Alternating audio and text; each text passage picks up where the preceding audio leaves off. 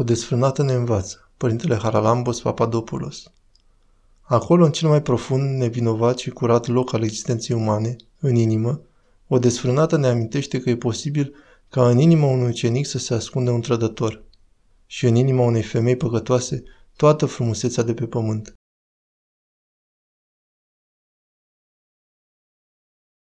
Unde s-a mai auzit ca o femeie desfrânată să fie dată exemplu pentru credincioși din biserică?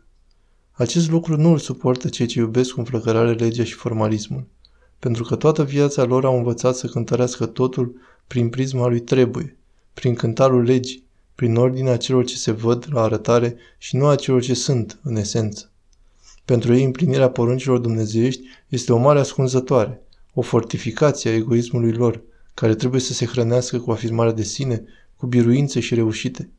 Pietiștii vor să-L învingă pe Dumnezeu și nu să fie biruiți de iubirea Lui. Pentru aceea, împărăția lui Dumnezeu este o reușită și o inizbândă personală și niciodată dar și milostivire a lui Dumnezeu. Însă Dumnezeu Tatăl acționează ciudat și paradoxal. Îi plac mult surprizele și schimbările radicale. De aceea împărăția sa e o răsturnare totală a concepțiilor și convingerilor noastre.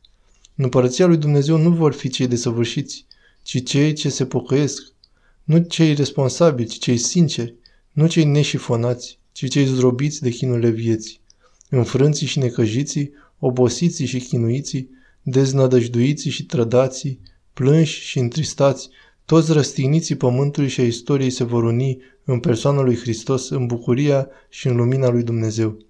Nimeni nu va rămâne afară de cămara de nuntă.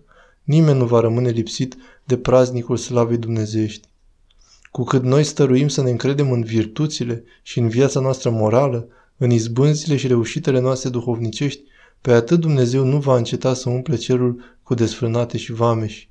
Adevărat vă spun vouă că vameși și desfrânatele merg înaintea voastră în împărăția lui Dumnezeu.